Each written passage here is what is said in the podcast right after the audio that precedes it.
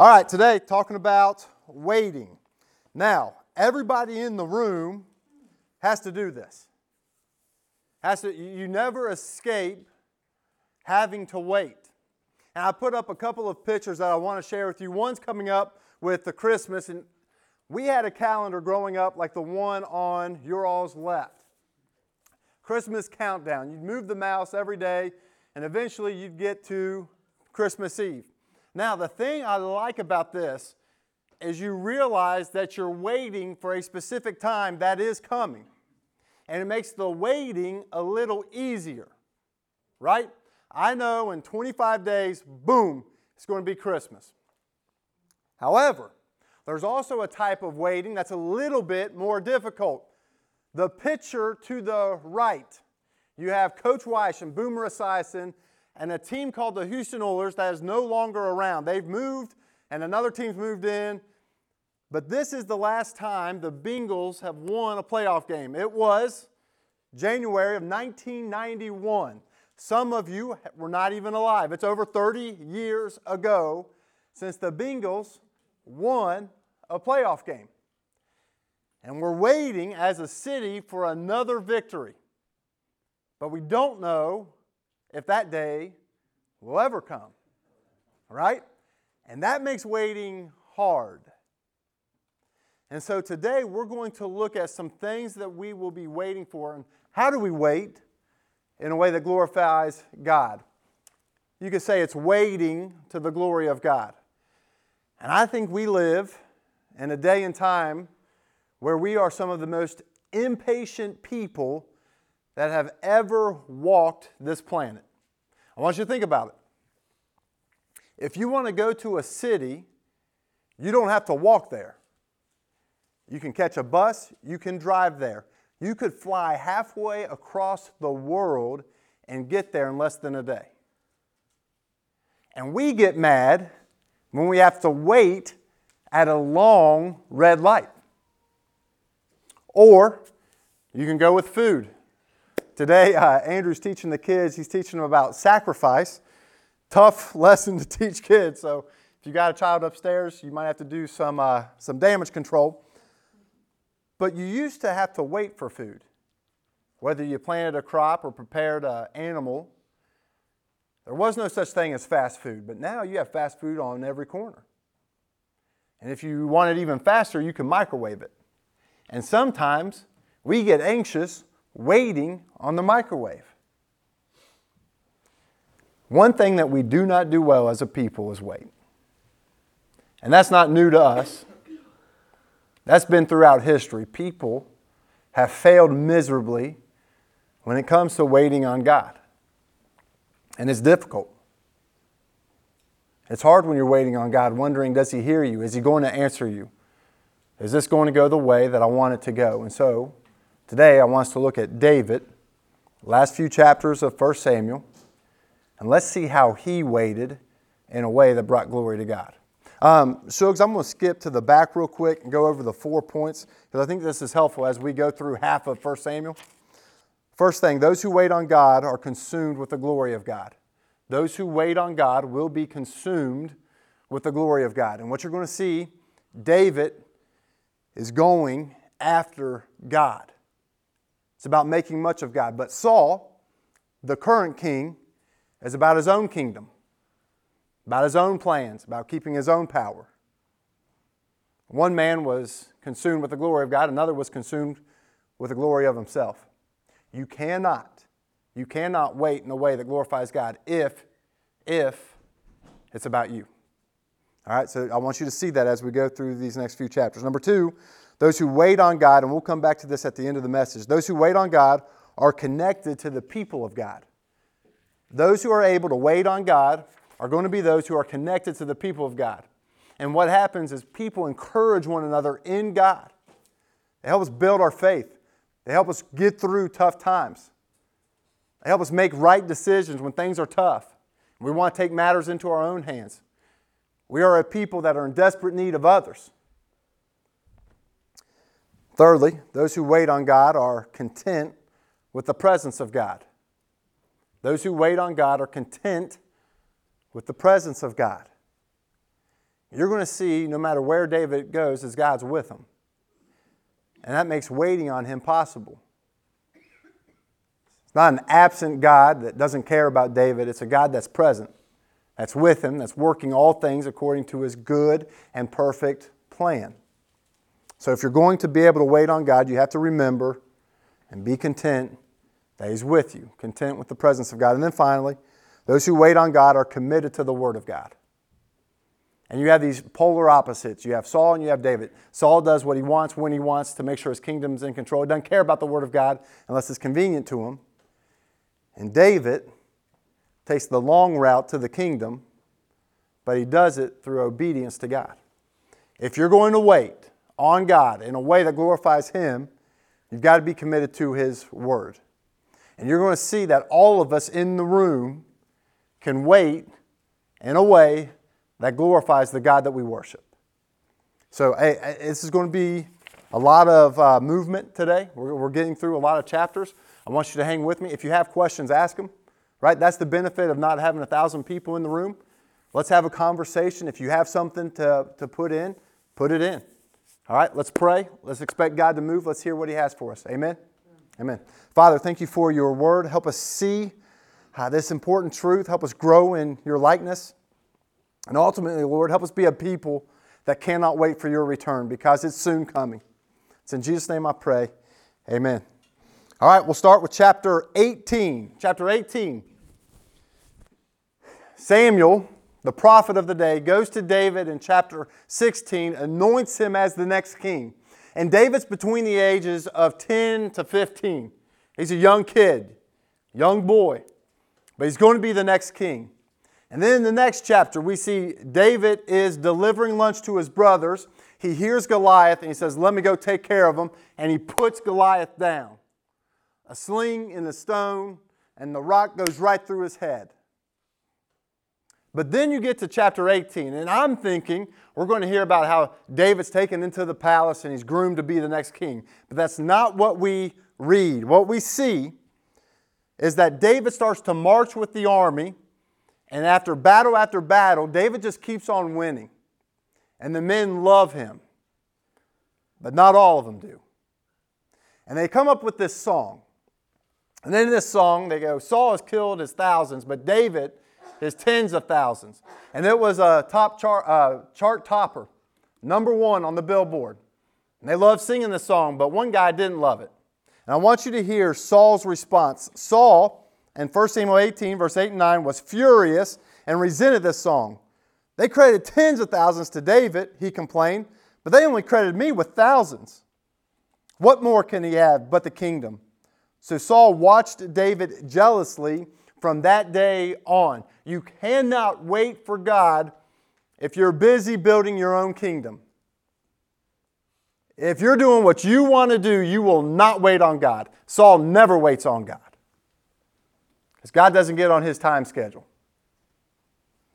And here you see this division grow between David and Saul.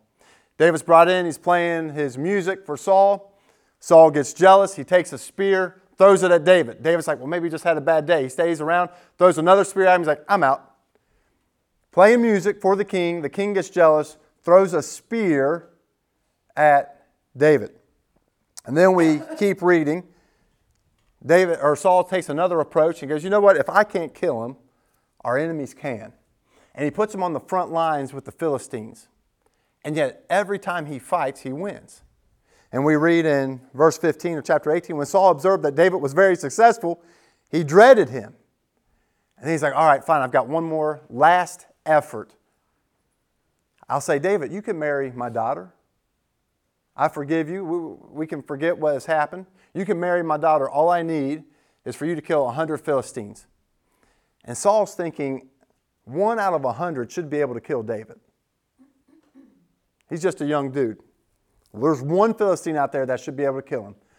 Well, David marches out against the enemy and strikes down 200. And he comes back and listen to the conclusion of chapter 18. Saul realized that the Lord was with David and that his daughter Michal loved him, and he became even more afraid of David. Do you see a problem there? He recognized that the Lord was with David, and yet, what was Saul's response? Terrified. Terrified. Wanted nothing to do with David. As a result, Saul was David's enemy from then on. So, for the rest of the book of 1 Samuel, you will see Saul hunting David down, trying to kill him. He doesn't like what God is doing. Remember, if you're going to wait on God, you have to be consumed with the glory of God. If it's about your schedule, you will live a frustrated life. We get to chapter 19, Saul's son Jonathan. He's the next in line to be king. David's a threat to his kingdom. And yet, Jonathan becomes David's best friend. And it's an amazing thing what Jonathan does. In 19, verse 4 and 5, we read this Jonathan spoke well to David, his father Saul. He said to him, The king should not sin against his servant David. He hasn't sinned against you. In fact, his actions have been a great advantage to you.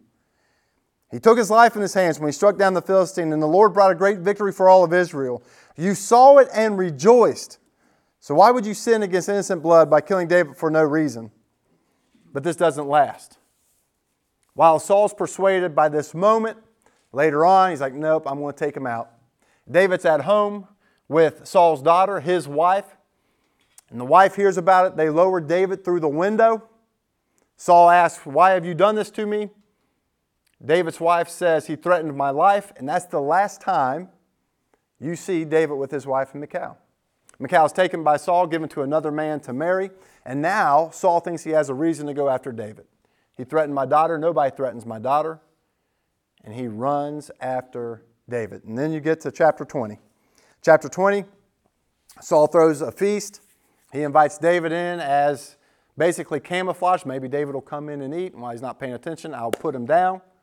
So David doesn't show up. And it's Jonathan, Saul's son, that says, Hey, go hide. I'll talk to my father and I'll see his intention. Jonathan finds out that Saul's going to kill him. He runs to David. David, you got to get out of here. And David flees. And so, three chapters, four chapters after he takes out Goliath, David is not even welcomed in Israel. Now, you think waiting is difficult. He was told he's going to be king, and he's not even in the country. Waiting's hard, isn't it? So David keeps on on the run. You get to chapter 22, and David is in the cave of Adullam. In the cave of Adullam. 1 Samuel 22, verse 1 and 2. So David left Gath, took refuge in the cave of Adullam. When David's brothers and his fathers and his whole family heard, they went down and joined him there. I hope you have family like that. I, hope the church is like that for you. David's hiding in a cave. Things are not going according to plan. But when his brothers and his fathers and his family heard about this, they go down to him and join him. But that's not only who joins him. Check out who God brings around him. Now, I don't think this is who David would have picked if he's in the palace, but this is exactly who David needs around him at this time. In verse 2, in addition, every man who was desperate, in debt, and discontented rallied around him and he became their leader. About 400 men were with him. Isn't it amazing what God can do in a cave? David doesn't have a military until he goes to a cave. And then some desperate men that are in debt and discontented say, Hey, I'm going to go with David. And that's exactly who God uses.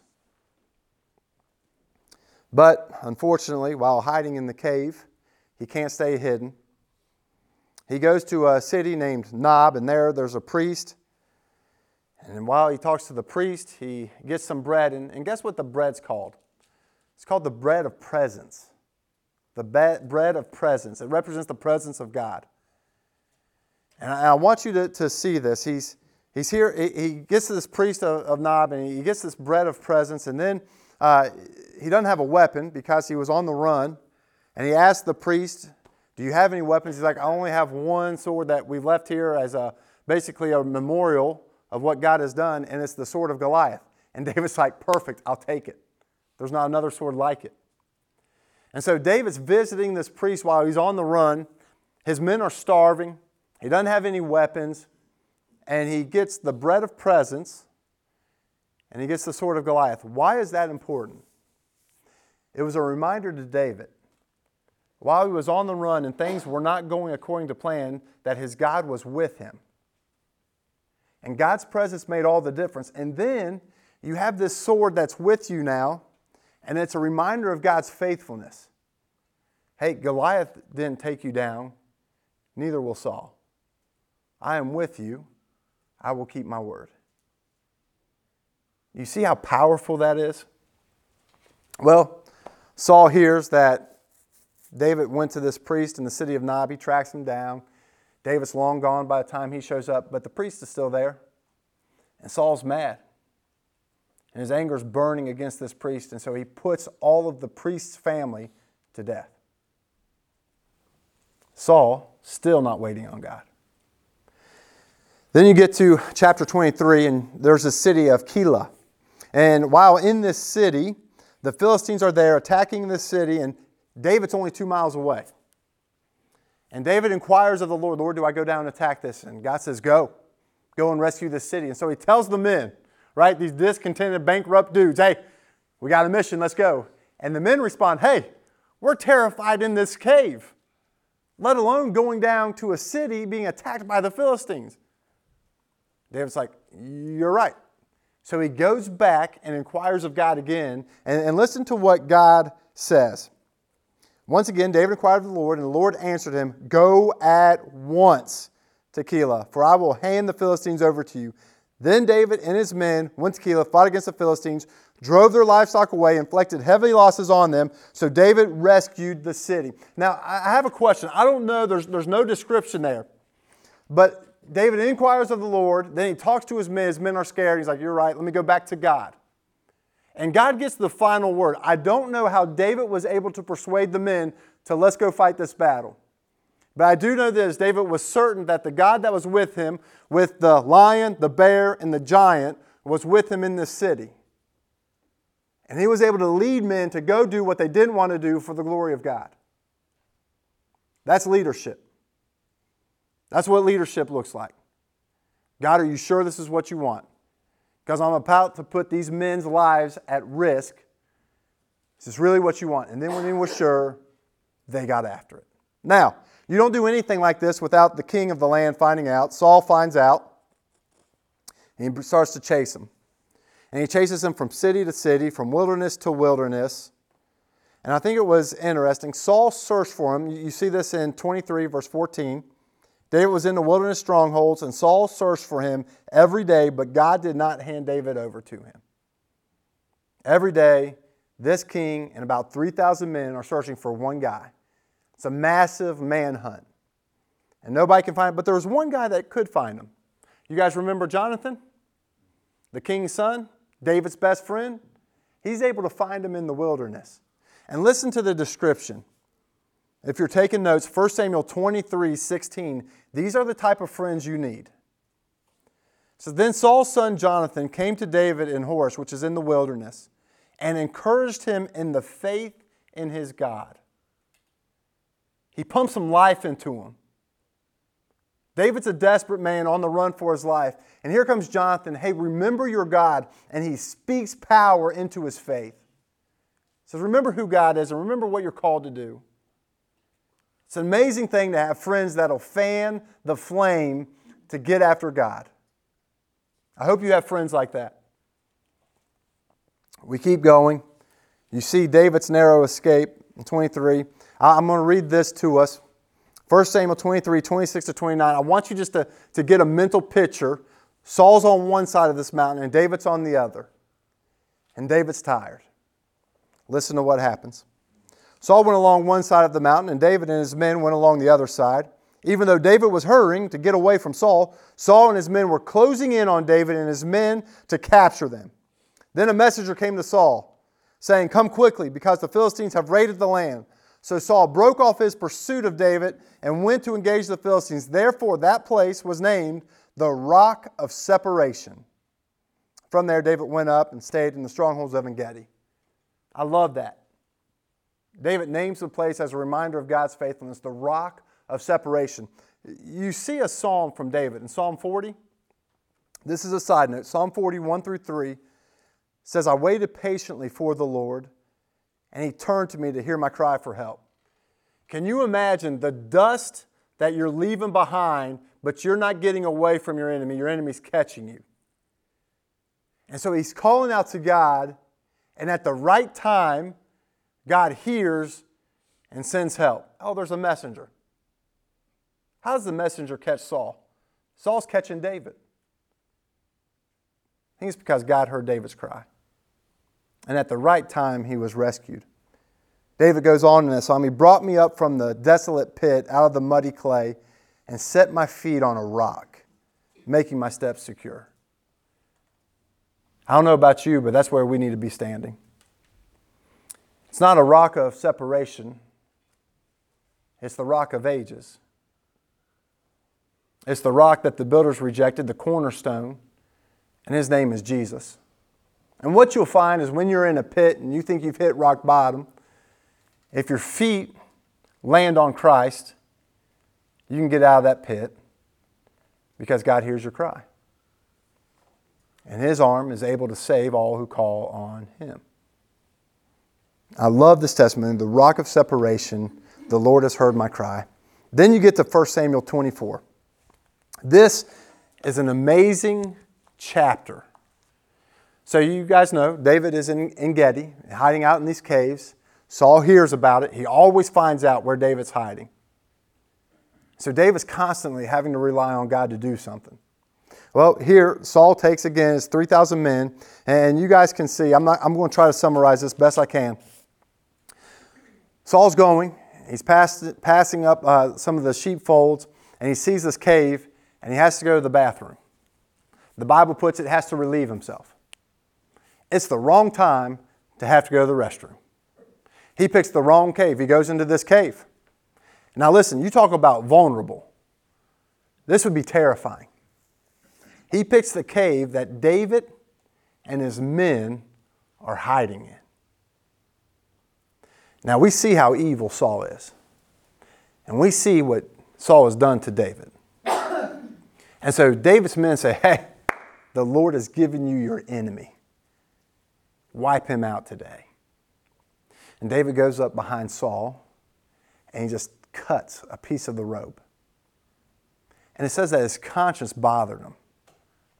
And he goes back to the men and he says, Listen, you cannot raise a hand against the Lord's anointed. God will take care of Saul, but it's not for me to take his life. So Saul finishes, he goes on, and as he gets some distance, David comes out and says, Saul, why are you coming after me? Look, I am not against you. I could have taken your life, but I've spared you. Know that I am not your enemy. And the Bible talks about how from then on, Saul goes home and David goes on to hide. But it's not the last time David spares his life. Isn't that amazing thing? You've been waiting for an opportunity to get Saul. And if you take out Saul, guess who becomes king? David. Man, he had a quick path didn't he? It reminds me of another king that had a quick path without pain and suffering. It reminds me of Jesus, right? He's tempted by Satan, hey, you can have all of this. But Jesus refuses and he goes to the cross. Because there's no kingdom without the cross, there's no kingdom without the empty tomb. Waiting is not easy, but it's possible. Then you get to the chapter 25, and you have David, a guy named Nabal, and Abigail. So David finally goes back out to the wilderness and he surrounds this guy named Nabal, wealthy dude. Has a lot of sheep, has a lot of livestock, a lot of food, has a vineyard, has a bunch of people working for him. And David encircles him, and the shepherds love David. Because as long as David and his men encircled the sheep, nothing bothered them. And David knew how to protect sheep. And one of the shepherds said, Hey, David and his men, they're like a wall around us. We're not missing nothing. We're grow- everything is prospering. Like we are having great success. Then it came time to give thanks for the year that they had. And Nabal is what they're called shearing the sheep, right? You're getting everything together. You're about ready to throw a party of celebration about what has happened. And David sends a messenger, hey, ask Nabal if he'll give us some food for our men. And Nabal's like, who is this guy? Who's trying to bum off me now? He tells the servant to get lost. The servant goes back and tells David, and David's like, All right, fellas, get your swords. Let's go. David is about to wipe out Nabal and his whole crew. And as he's on his way, there's this lady named Abigail that hears about it. This is Nabal's wife. We're going to talk a little bit more about her in a little bit. But just know this she gets everything prepared. And I mean, it is a spread. And she brings it to David before he gets to Nabal, and David listens to her. And David's kept from doing evil. And he goes back, and Nabal throws that party. But guess what happens 10 days after the party? The Bible says his heart stopped. He has a heart attack and dies. David, when he heard of Nabal was dead, he said, Blessed be the Lord who championed my cause against Nabal's insults and restrained his servant from doing evil. The Lord brought Nabal's evil deeds back on his own head. You see, it's an amazing thing, and, and you see this right here. David wanted vengeance now. He wanted to make things right now. But God said, No, you need to wait 10 more days. Now, it's not hard to wait 10 more days if you know what's going to happen. But isn't it hard when you think someone might get away with something? It's hard not to stand up and take vengeance yourself, isn't it? Waiting's hard. David's committed to the Word of God. When he heard it spoken from the mouth of Abigail, he remembered who God was and what he called him to do, and he was kept from doing evil. And I think this comes right in time because David gets another chance at Saul. Saul hears about where he's at. He gets his 3,000 men and he starts to go after David again. This time, there's a huge camp. Saul's in the middle of the camp, and all of his soldiers are around him protecting him. And yet, David finds out where Saul's at now. And David and this guy named Abishai. Now, real quick, Abishai is not a soft dude. Abishai is one of David's mighty men. Listen to an account that, that we get of Abishai. Abishai, Joab's brother, the son of Zeruiah, was the leader of the three. This guy you don't want to mess with. He, he's a Navy SEAL on steroids. And we keep reading about him. He wielded a spear against 300 men and killed them, gathering a reputation among the three. He doesn't lose in battle. And so David's like, hey, I'm going to go down to Saul. It's in the middle of the camp. It's a little bit scary. Does anybody want to go with me? Abishai's like, I'll go. They take off. They sneak up, and there's Saul sleeping. And there's a water jug, and the spear is stuck in the ground right by his head. And I want you to remember what was that spear used for? Remember when David was playing music? The spear was thrown at him. That same spear now sitting right there, and Abishai's like, hey, David, just give me the word I'll put that spear through his head. And then he goes, I won't miss. Truer words were not spoken. David knows he can take a shortcut again to the throne. What do you think David does? Saves his life. He says, No, Abishai, that's not what we're going to do. We're going to take the spear and the water jug and take off. And they cross and they say they put considerable amount of ground between him and King Saul. And then David yells out to Saul. And he goes, Listen, if I wanted you dead, I could have. But know this this is your spear and your water jug. I'm not sinning against you. And then we see Saul finally relents and, and flees, and David goes to the land of the Philistines. David gets to the point where he's like, This guy's not going to stop chasing me. He changes his mind, then he changes his mind again. I'm going to go to the land of the Philistines, to Gath, where Goliath was from. And he's like, at least if I'm there, Saul won't chase me. And it's true. Saul quits chasing him. Now, can you imagine David's journey? All of that time, almost losing your life again and again and again, having a promise of a kingdom from God.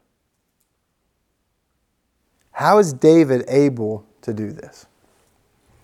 And then we see in chapter 28, the battle lines are drawn again. The Philistines are attacking God's people, and Saul's leading God's people. And he calls out to God, but he's just trying to use God to get a battle plan. And so he goes to a medium, calls up a spirit. He finds out that he's going to lose his life. In chapter 29, David's trying to go out to do battle. And the Philistines like, You can't go with us. You're one of them. They send him home. And then you get to chapter 30. David's walking with this king Achish, and he's found favor in his eyes, gained his trust, but nobody else the Philistines trust him. And so he goes out with him. He's sent home. In the meantime, his family's kidnapped. And all of his men with him, their families are kidnapped by the Amalekites. Amalekites take them, all of their property, and they're gone. And so David comes back, and there's a desperation that we haven't seen in David. His men that have been hiding with him and on the run with him for years now threaten to kill him. The Bible says it's a bitterness of soul. And you want to know who David turns to in that? He turns to his God. And God says, Hey, let's go get your kids back. Let's go get your family back.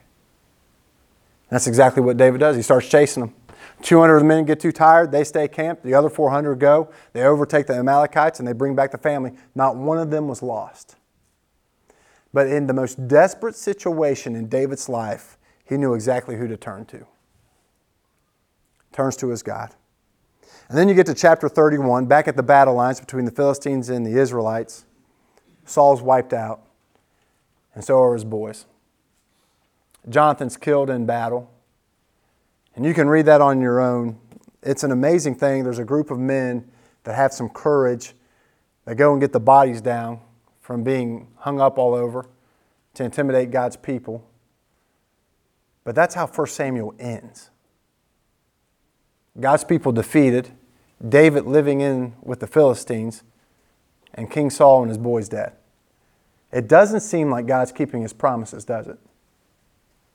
And you want to know what? There's still a civil war that's about to break out before David finally gets to be king.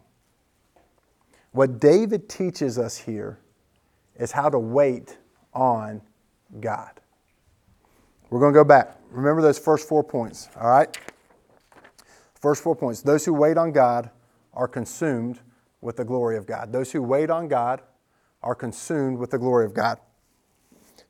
You saw how Saul would not wait. Would not wait. As a matter of fact, he lost the kingdom because Samuel didn't show up fast enough. It was a different schedule. So now I want you to think in your own life. Is your life geared to the glory of God, or do you live to the glory of yourself? Is it about making much of you? Is it about your money, your success, getting what you want? My way or the highway is not the pathway to wait on God. And yet, many are on that road. Saul could not wait on God because he had a different agenda. Now, David, David said, God, what do you have for me? You want me to go and kill a giant? I'll go and kill a giant. You want me to hide in a cave? I'll go and hide in a cave. You want me to run to this land? I'll run to this land because for David, it was about the glory of God. You want to know there's a New Testament example of this. Remember Paul in the New Testament? I would not want to have Paul's life. Given a mission by God to take the gospel to the ends of the earth. And listen to what happens to Paul. And I think this is key to waiting. In 2 Timothy 2, we read, Remember Jesus Christ, risen from the dead, descended from David according to my gospel, for which I suffer to the point of being bound like a criminal. Paul's in chains. And his conclusion is, but the word of God is not bound. And then we keep reading in Philippians 1 12 and 13. Now, I want you to know, brothers and sisters, that what has happened to me has actually advanced the gospel. So it has become known throughout the whole imperial guard and to everyone else that my imprisonment is because I am in Christ. He's in prison and yet he's rejoicing that the mission's going forward, the kingdom's expanding, the gospel is spreading. Paul is a man that is after God. He's consumed with the glory of Jesus. So even if he's rotting in prison, he's rejoicing in his God. You see, waiting is possible when our lives are about the glory of God because you can glorify God in waiting. You can't build your own kingdom waiting, but you can glorify God waiting. And often, he causes people to wait.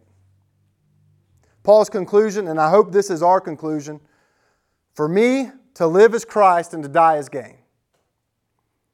What Paul is saying is no matter what you have for me, God, I'm going to make much of Jesus. And when I die, I'm going to be in his presence. That's how you wait on God. be consumed with the glory of God. That's what we call worship. Number two, those who wait on God are connected to the people of God. You have Jonathan, who strengthened David's faith when he needed it most. You got to have guys like that. That's what a good teammate is. Hey, man, get back to walking with Jesus. Get back to doing what He's called you to do. Remember who God is, that He's with His people. Fan it into flame. And then you have Abigail. Abigail, who goes to David and says, Why would you do this? God has protected you this far from your enemy. Why would you come and put this man to death because you're mad at him? Remember who God is. And David was able to respond in a way that brought glory to God. You see, David was connected to the people of God. You cannot wait in a vacuum. We desperately need each other. And all of us have to wait on something or someone. And those are hard seasons. An encouraging word comes from God's people. And if we're not encouraging, we're wasting our time.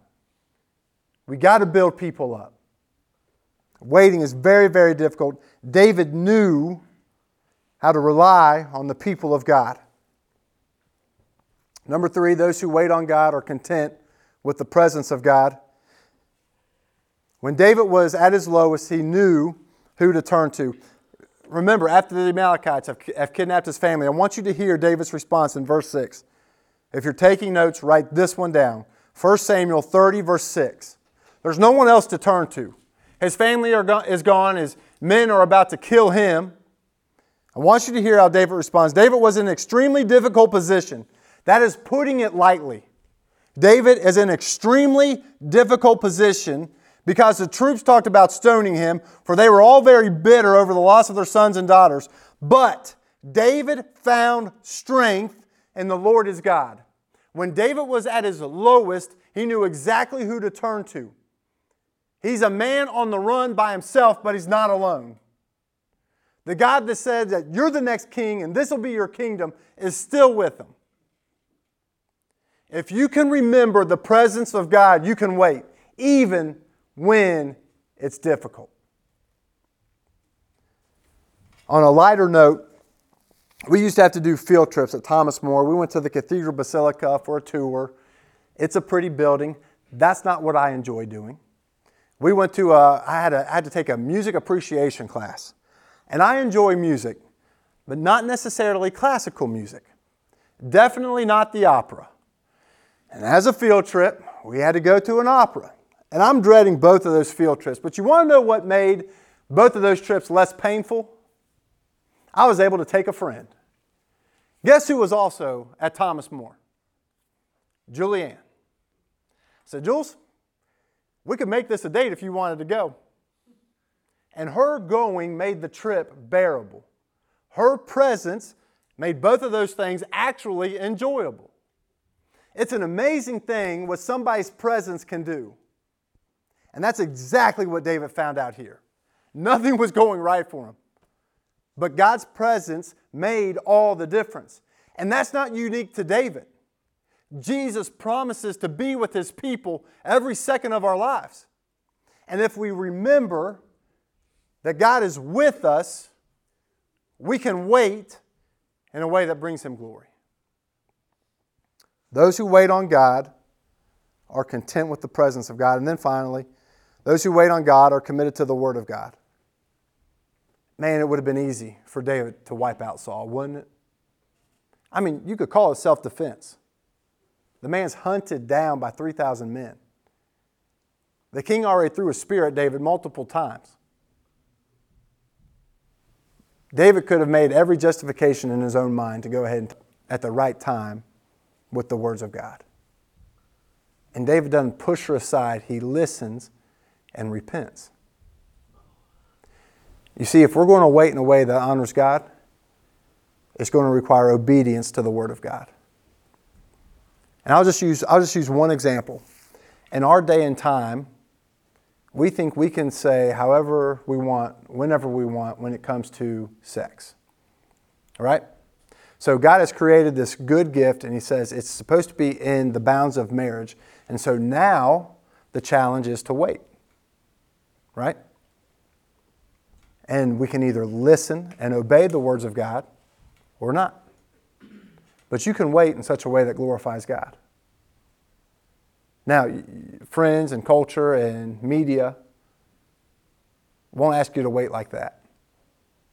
But I promise you, those who wait on God will be happy. Actually, I don't. God's word promises you that. Another part there was a guy that was uh, married and he wasn't happy. They were going through a rough spot in their marriage. And he says, Ben, I just need a break. I need, I need to get away. And of course, about that time, there's a Facebook friend request from a high school sweetheart that pops up. Uh, by the way, I cannot stand Facebook. For that's a different sermon. high school sweetheart, and he comes to me and goes, "Ben, doesn't God want me to be happy?" And I would say, "Yeah, God wants you to be happy, but it's in God." He's more concerned with your holiness. And I just asked him, I asked him, you need to kill that, get off Facebook, and stick it out with your wife. And it's an amazing thing. The seasons don't last forever. There's ups and downs to every marriage. Waiting requires obedience to God. And he just waited. He waited for the feelings to return. He remained faithful to God and faithful to his wife. And I wish that was everybody's story, but it's not. And so those are two things. Those are two hot topics, right? Sex until marriage and then faithful marriages. Those aren't very cool to say anymore, but you know what? If you're going to wait in a way that honors God, you got to be obedient to the Word of God. It could be a promotion. Think about it. You could talk bad about the guy ahead of you, take his job. But that's not how the people of God wait. And it goes on and on and on. But I do know this waiting is very, very difficult. But there's a way in which the people of God are supposed to wait. And it's always to the glory of God. And I'm going to leave you with this. Did you know all of us in the room are waiting on someone? The Bible has two verses, Philippians 3:20 and Hebrews 9:26 to 28 it says, "But our citizenship is in heaven, and we eagerly wait for a savior from there, the Lord Jesus Christ. Now, I say that because for Paul, that was always on his mind. When's the last time you thought about Jesus coming back for his people? Coming back for us. Another way to put it is in Hebrews, but now Jesus has appeared one time at the end of the ages for the removal of sin by the sacrifice of himself, right? He goes to the cross. He pays for your sin, for my sin, for anyone who turns to him. Our sins covered by his blood. And just as is appointed for people to die once, and after that, judgment, so also Christ, having been offered once to bear the sins of many, will appear a second time, not to bear sin, but to bring salvation to those who are waiting for him. Can you imagine if we were there 2,000 years ago? You see, the people of God were waiting for a Messiah hundreds and hundreds and hundreds of years, and then Jesus shows up. And then he's crucified. And like, gosh, I thought this was the Christ. I thought this was the guy who was going to deliver us. But they only had to wait three days until Jesus came back on, rose from the grave. And then he's walking with the people for 40 days. And there's about 500 people around him, and he just starts ascending into the heavens. And an angel has to show up because the people can't stop staring. And the angel says, What are you doing? You got a mission from him. Don't worry, just as he went, he'll be coming back. And this is what I wonder how many of us are eagerly waiting for Jesus to return? Because make no mistake, God keeps his promises. David had to wait 15 years before he realized being king. Do you know that? promised, we'll say he was promised at the age of 15.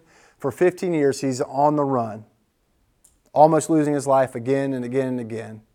But in 15 years, God keeps his promises. The people of God in the Old Testament, 40 years in the wilderness before they reach the land. Abraham's given a promise that he'll have a son, and his descendants will be as many as the stars in the sky. Abraham's 100 years old before he has his son. But you want to know what's never failed? When God makes a promise, he keeps it. Now, it's been almost 2,000 years since Jesus walked this planet, but make no mistake, he's coming back.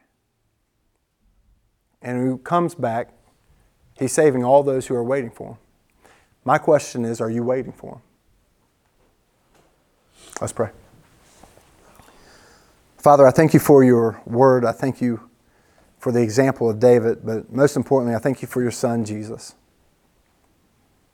Father, I pray that you show us and teach us how to wait. I pray that we encourage one another because, Lord, there's a lot of difficulty in this room. There's a lot of people in this room waiting on things. And Lord, it's easy to talk about it, but it's hard to walk through those seasons. So, Father, I pray that they realize that you are with them, that they don't go through this alone. I pray that they love your presence. I pray that they focus on your glory. I pray that the church encourages each other. And Lord, I pray that we are eagerly awaiting your return. It's in your name we pray. Amen.